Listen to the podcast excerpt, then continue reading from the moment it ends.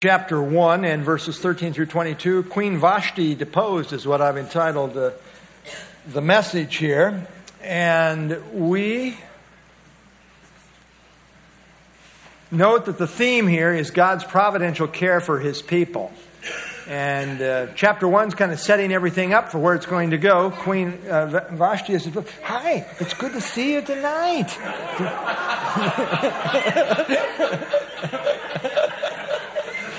I love it. That's great. Wish everybody was that friendly. So, uh, yeah, chapter one Queen Vashti deposed. You know, Esther is kind of a strange book in the Bible. God's not mentioned anywhere in the book. And the people are really kind of out of the will of God. And, uh, and yet it's amazing, even in spite of all of that, God's handiwork is everywhere to be seen in the book. Uh, so we really kind of have a, a look behind the curtain to see the providential hand of God at work on behalf of his people, even when they're out of the way. Now, God's name is not mentioned, as I said, but yet his fingerprints are all over what is happening. I love this verse from the book of Proverbs, uh, 20, verse 24. A man's steps are of the Lord. How then can a man understand his own way? You know, there's a lot of things in life, there's a lot of twists and turns, and it's like, wh- where is this going? A lot of things kind of hard to comprehend sometimes, right? I mean, we have that kind of situation in life. Uh, but God knows where He's taking us. Uh, he is sovereign over our course. There's a lot of things in life that we have no idea how to make sense of. And the trajectory of life is complex. Often there are things that seem like, you might say, from the world's perspective, bad luck, had a patch of bad luck, or good luck. But in truth, there is no luck.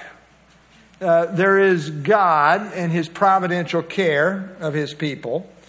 There's a bigger picture than we sometimes realize where God is providentially weaving together all of these little details for His glory and the good of His people.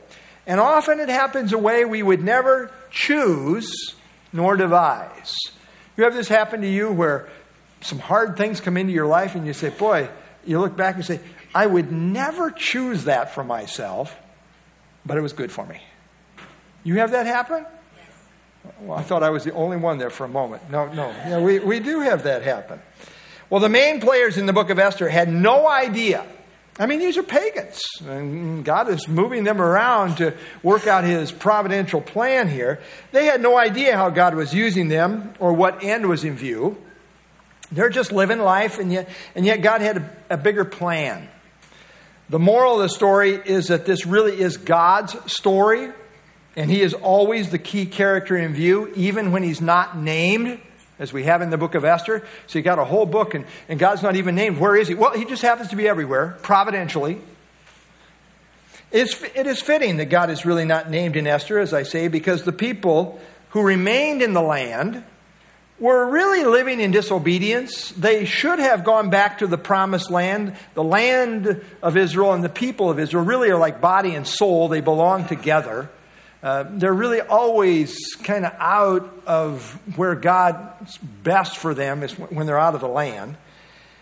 And yet, God proved himself to be faithful. Not really because of them, but because in spite of them. The story here in Esther begins after the time of the Babylonian captivity. They have come home, a remnant of them have come home after the Babylonian captivity after a remnant of the Jews had returned back to the land and after the rebuilding of the Second Temple. So the Second Temple has already been built.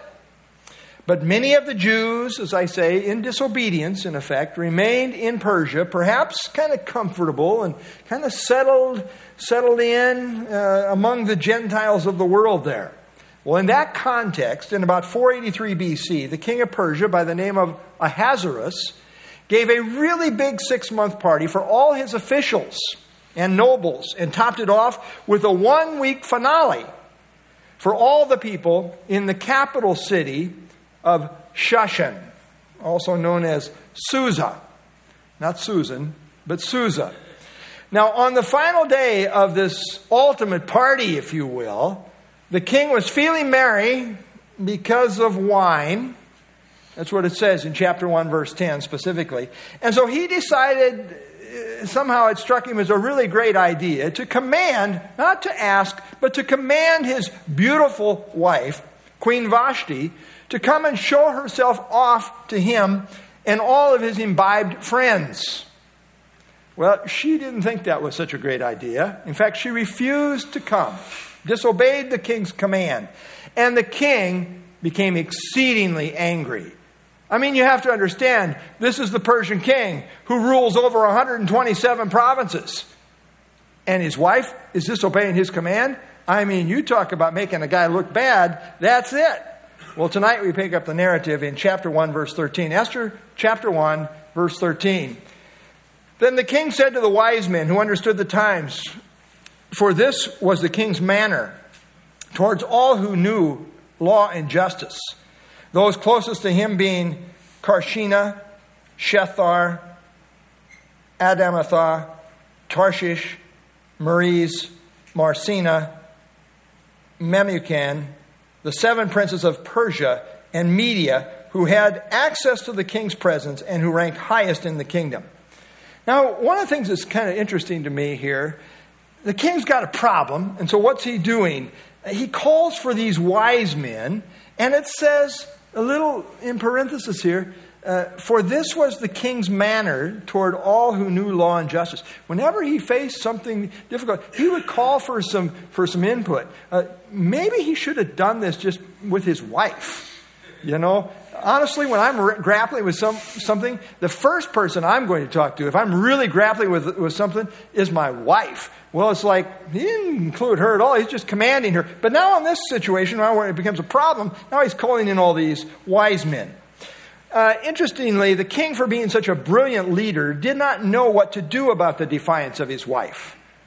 And so he called for his highest ranking wise men uh, to give him counsel. It says they were wise men who understood the times. I don't think they understood the women, but they did understand the times, it says. Uh, some have taken this to mean they were astrologers. You'll find this in the commentaries pretty regular.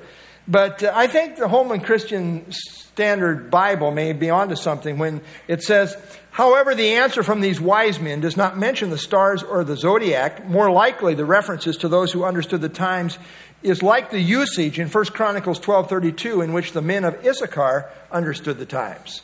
So, I think the sense here is that these were very wise men who knew the intricacies of what's going on in that culture. Uh, they knew about law and justice, but they also knew about politics and culture and how to handle yourself wisely in this, in this uh, context. Seven of those in, in the category of wise men are, are mentioned here, and uh, they are mentioned as being those closest to the king. So this was his inner cabinet, uh, those who were his most trusted advisors. Verse 15, here's the problem. What shall we do to Queen Vashti? According to the law, we're looking for a legal answer here. Again, maybe there's a better way to go than a legal answer here, but, th- but that's what we're talking about here. Uh, what shall we do to Queen Vashti according to the law because she did not obey the command of King Ahasuerus brought to her by the eunuchs, which we do. Now, obviously, the king here did not have a very personal relationship with Queen Vashti. Even though she had the title queen, uh, she was only one of the king's women in his harem, as we see in chapter 2, verse 3. He had a whole harem uh, of women. So uh, even though she was kind of like the chief one, mm, his chief wife, if you will, uh, there was lots of other women in his life, which maybe explains things just a little bit. He showed no real concern or respect for her personhood, as noted in chapter 1, verses 10 through 12, as we saw last time. He was just the king who ordered people around, including Vashti. That's not a very good marriage when you have that kind of a situation. Also, note that when Esther became queen, in chapter 4, verse 11, she says, quote, that she had not been called to go to the king these 30 days. In other words, it'd been a whole month since she'd seen the king.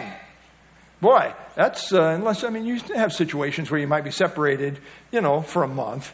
But this seems like it's a really abnormal type marriage, for sure. And all of this shows that the king did not have a very close relationship with the queen, even if she was his number one wife. She was largely, it seems, a trophy wife used for his pleasure when he felt like it. I don't know about you, but I don't think I want my daughter, by the way, applying for a job like this. You know, I mean, Esther's, you know, applying for this job, and it's interesting how we even applied for the job and, and all of this stuff. Again, these people are not really where they should be in, in league with these, the pagan context here. Remember, this is a people, uh, that, that is the Jewish people, out of the will of God, really, whom God is working with faithfully in spite of themselves and not because of them so much. Now, the question before the king's counselors was what to do with Vashti since she dared to disobey his orders. I mean, he is the king. What are we going to do about this? Well, one of these counselors has an idea. Verse 16. And Memucan answered before the king and the princes Queen Vashti has not only wronged the king, but also all the princes. You know, all of us uh, who are princes here and all the people who are in all the provinces of King Ahasuerus. So Memucan comes off like, well, to me, comes off like the ultimate suck up type guy. Uh, he, he really overstates the case in a politically correct fashion. I think kind of uh, making the king look good in a sense, like, boy, what she has done is really horrible. Not only you, but all of us uh, who are in positions here, and in fact, all the people in the kingdom. Instead of reasoning with the king that perhaps it was foolish to command his beautiful wife, who we find out later historically was pregnant with his child, maybe that had something to do with it, who knows.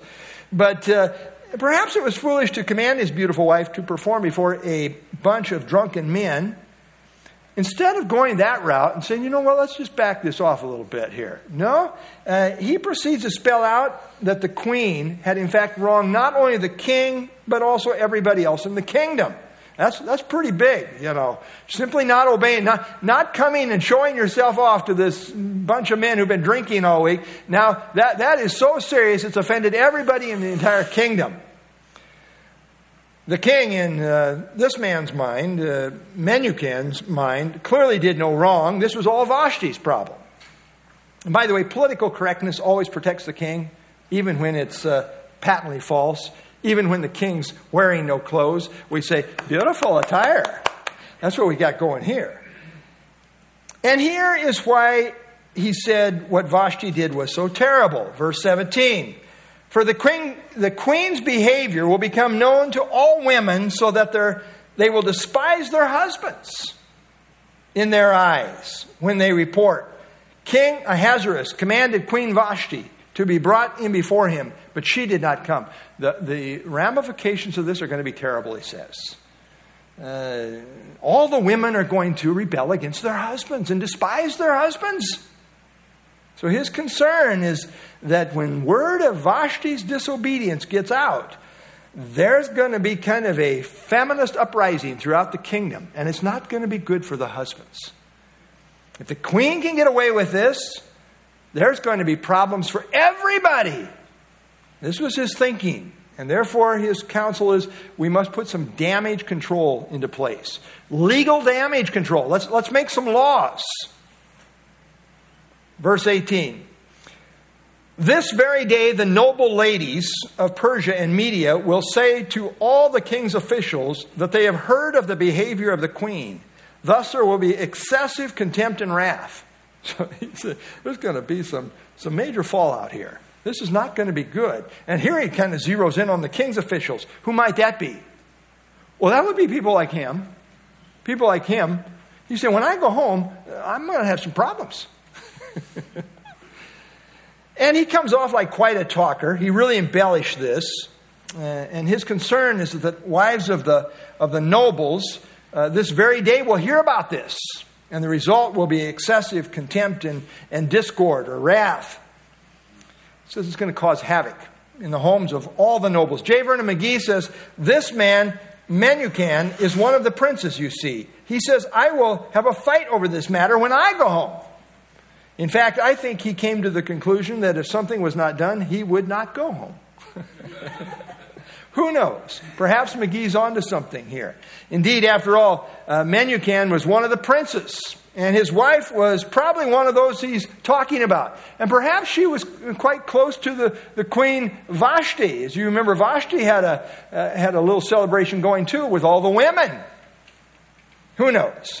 Certainly, he sees trouble for the king's officials if something is not done. And so he makes this suggestion, verse 19 If it pleases the king, let a royal decree go out from him, and let it be recorded in the laws of the Persians and the Medes, so that it will not be altered, that Vashti shall come no more before the king Ahasuerus, and let the king give her royal position to another who is better than she. So he calls for a royal decree to be made that cannot be altered, which would permanently ban Vashti from any access to the king. Since she won't come, we're going to put it in law, a law that cannot be altered, that she can never have access to the king again. This, in effect, would serve as a divorce.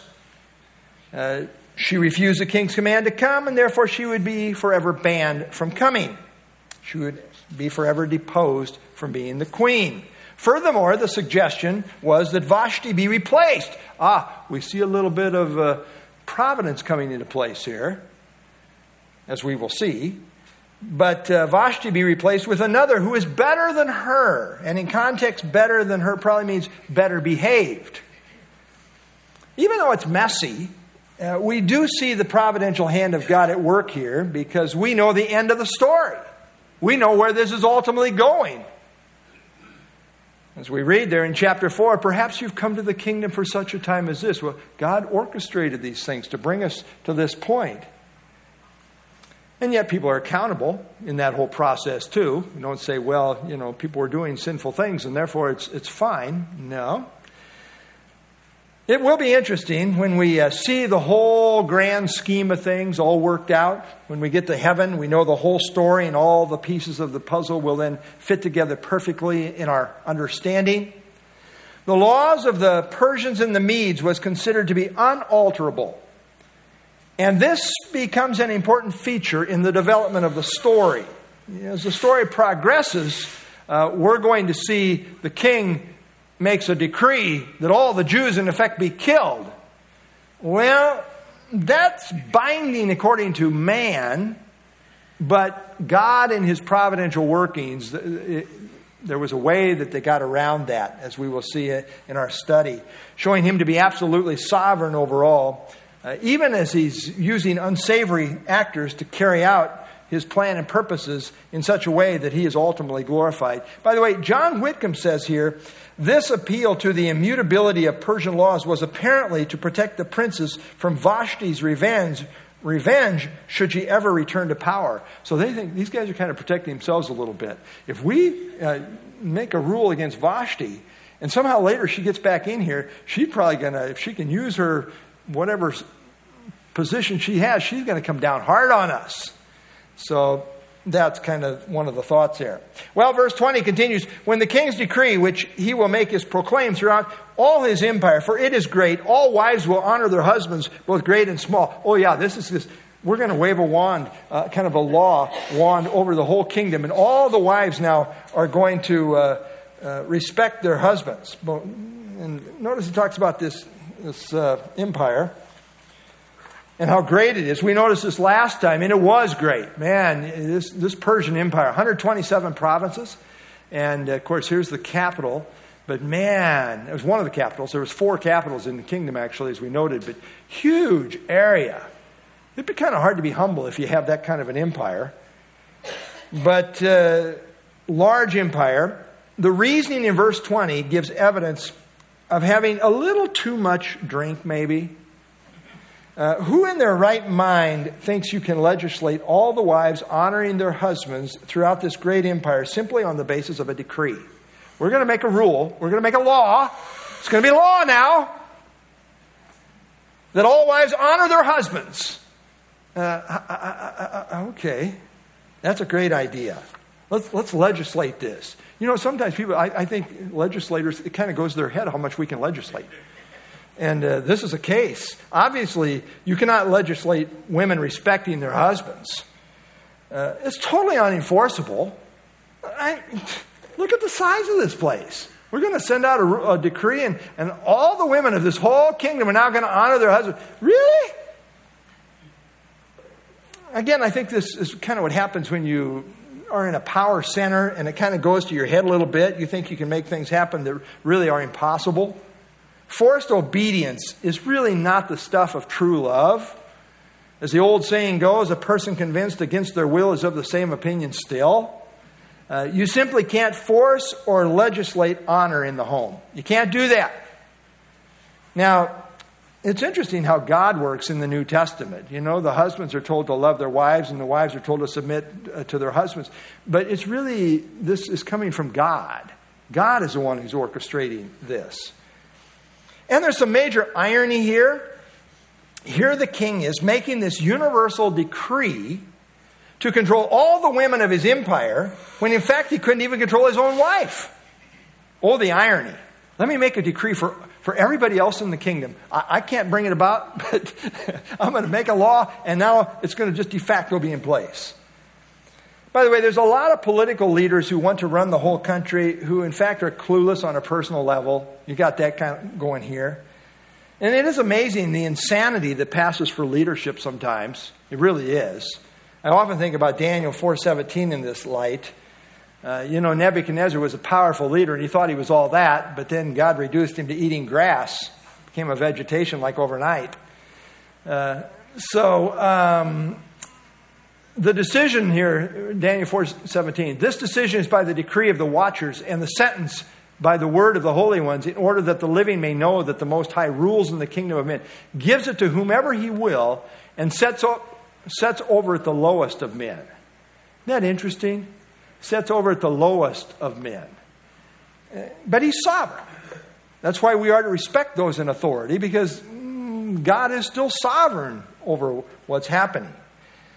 God is sovereign, and his providential hand guides all. Verse 21.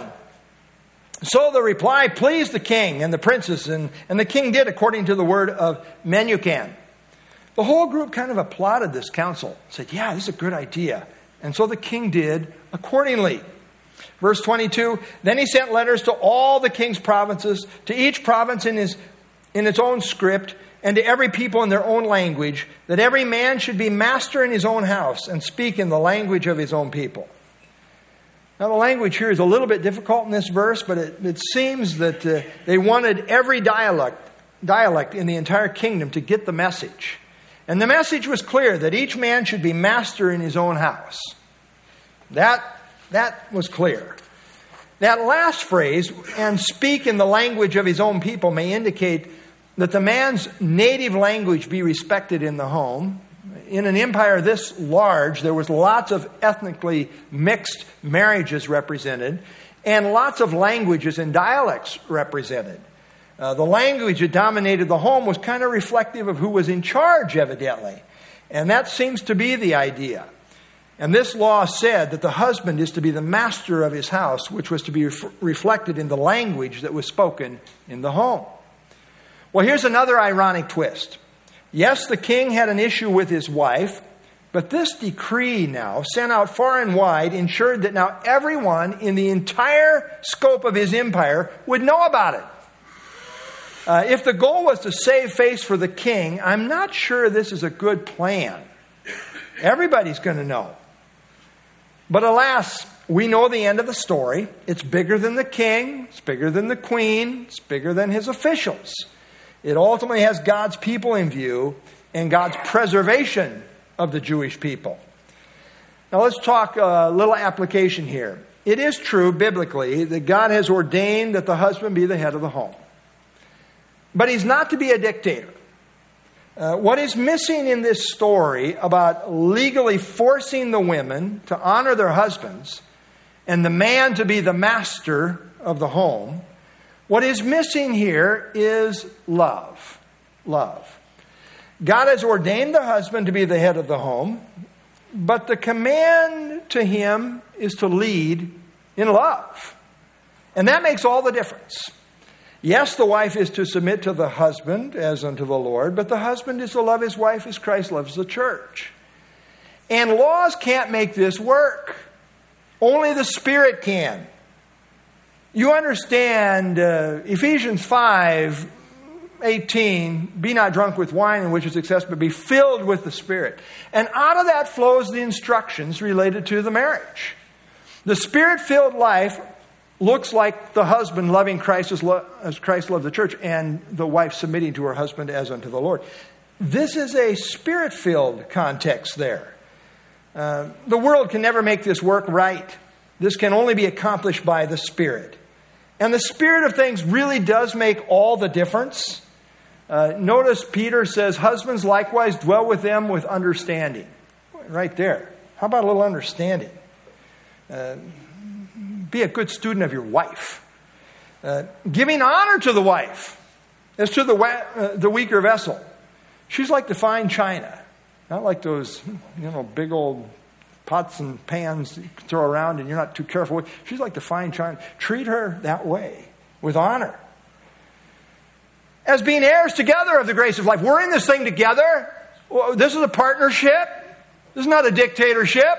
It's a partnership, heirs together of the grace of life. And he says, You do this that your prayers may not be hindered. You get on your high horse and you start not treating your wife right. Uh, God's not going to be happy with that. It's going to affect your prayer life. Well, the king didn't have a clue what God was doing. Neither did Vashti, neither did the princess. And yet, as we look back and consider the whole story, we know where it was going. The providential hand of God was at work to bring deliverance to his people in a very unlikely fashion. Very unlikely. I love uh, the emphasis in the book of Ecclesiastes. You know, it's the most philosophical book in the Bible. And uh, here, Solomon, in his own wisdom, is trying to figure out life. And I like what he figured out. You know what he figured out in Ecclesiastes? What he figured out is you can't figure it out. Life is inscrutable in many ways. It is really amazing. God's ways are complex beyond figuring out. Uh, and that speaks to the greatness of God. Ecclesiastes 3:11, He has made everything beautiful in its time. Also, He has put eternity in their hearts, except except that no one can find out the work that God does from beginning to end. You can't really figure it all out. And then more in the middle of the book, Ecclesiastes 8:17, then I saw all the work of God that a man cannot find out the work that is done under the sun. For though a man labors to discover it, yet he will not find it. Moreover, though a wise man attempts to know it, he will not be able to find it. Can't really put it all together. And then at the end of the book, you say, boy, he's, he's going to change his mind, isn't he? No, he's not. Ecclesiastes 11, 5. As you do not know what is the way of the wind or how the bones grow in the womb of her who is with child, so you do not know the works of God who makes everything. There's a lot of things we just don't know. And yet, God is sovereign. His providential hand takes care of his own. What we know is what we've been told, and no one ever figures out the ways and the plan of God on their own. He providentially leads us along in a way beyond what we can fully comprehend. And yet, God wants us to know that He is in control. And He has a purpose in all that happens. We love this promise, don't we? We don't always understand it, but we love it, right? We know I mean, we know this. This is something we know. Lots of things we don't know, but we know that all things work together for good in the big scheme of things to those who love God. It's not for everybody, by the way. The promise is to his own. Uh, to those who love God, to those who are the called according to his purpose. God is working, not everything is in and of itself good, but it's working together. It's serving a bigger picture purpose in the providential ways of God. I love this uh, little poem by B.M. Franklin. It goes like this It's called The Weaver. My life is but a weaving between my Lord and me. I cannot choose the colors, he weaves so steadily. Oft times he weaveth sorrow, and I in foolish pride forget he sees the upper and I the underside. Not till the loom is silent and the shuttles cease to fly will God roll back the canvas and explain the reason why. The dark threads are as needful in the weaver's skillful hand as the threads of gold and silver in the pattern he has planned. Ah, that's a beautiful picture of sovereignty. Uh, the world is totally clueless to the sovereign providential hand of God, but those who know him, who know the truth, know better. Indeed, life is but a weaving sown by the providential hand of God. And if you can see life that way, it'll help you in the dark times. Yeah, he uses the dark threads as well as the threads of gold and gold and silver. He's weaving it together providentially for his sovereign purposes. And you can rest in that reality, and you will rest well indeed if you rest there. All right, let's stand and have our closing song, and then I'll close this in a word of prayer this evening.